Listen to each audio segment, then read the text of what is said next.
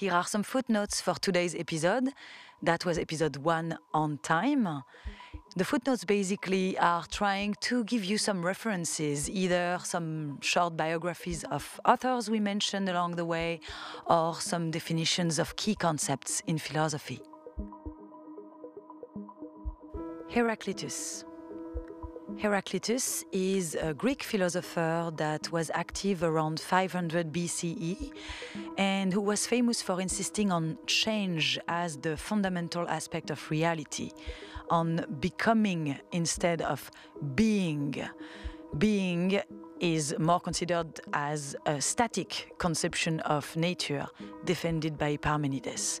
So this echoes what we've been saying regarding ontology earlier.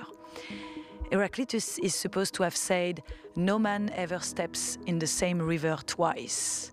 And also the famous phrase I quoted earlier, panta rhei, in Greek, meaning everything flows. Aside from his doctrine about universal flux, he also considers that fire is the basic material of the world.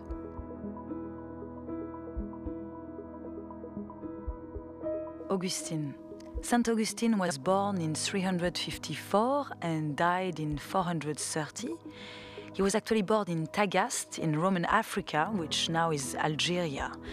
He's very famous because he was a very influential Christian philosopher of antiquity and is regarded as the philosopher that definitely influenced the Middle Age or medieval philosophy uh, after that.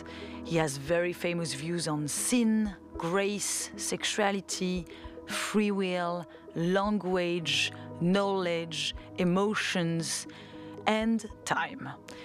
His most famous work is called The Confessions, which is considered one of the first forms of autobiography.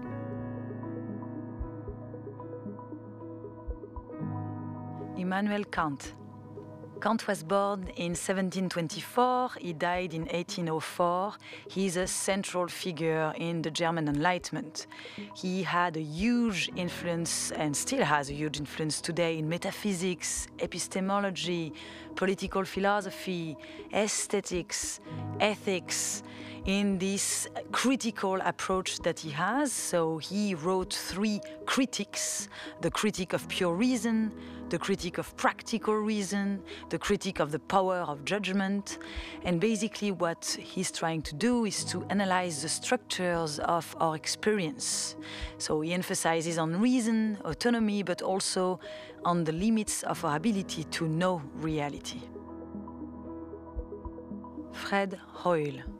Fred Hoyle was born in 1915 and died in 2001.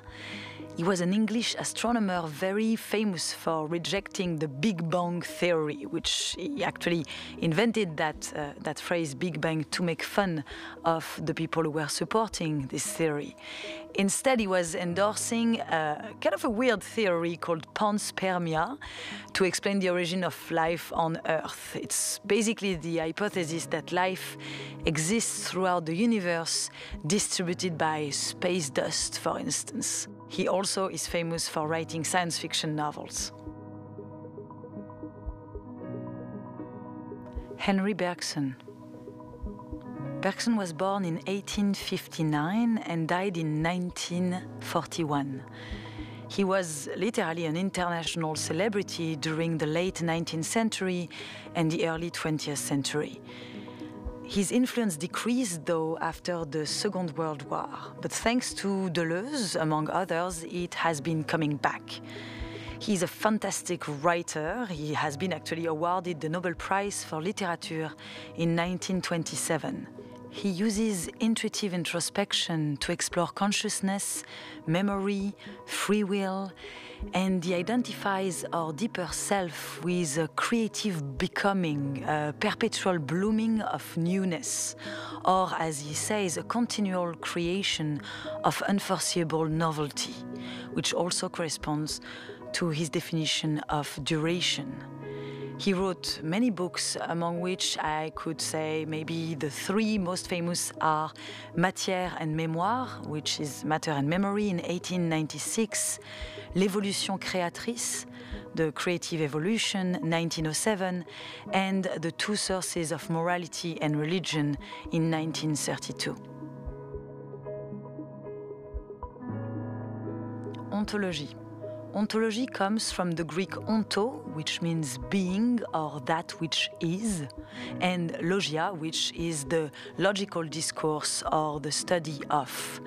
So, ontology is a branch of philosophy that basically focuses on the nature of being.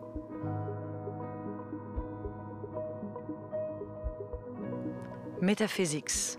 Metaphysics in Greek means the science of what is beyond nature.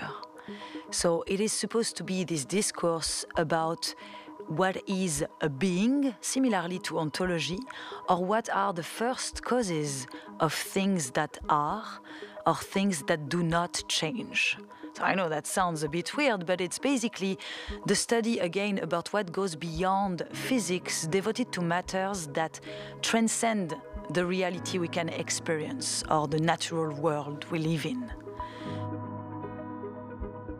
Today, I would say that the definition of metaphysics is maybe broader than that, and it also encompasses themes such as the mind body problem or the problem of free will. Thanks to Jean Francois Proust for the references in physics.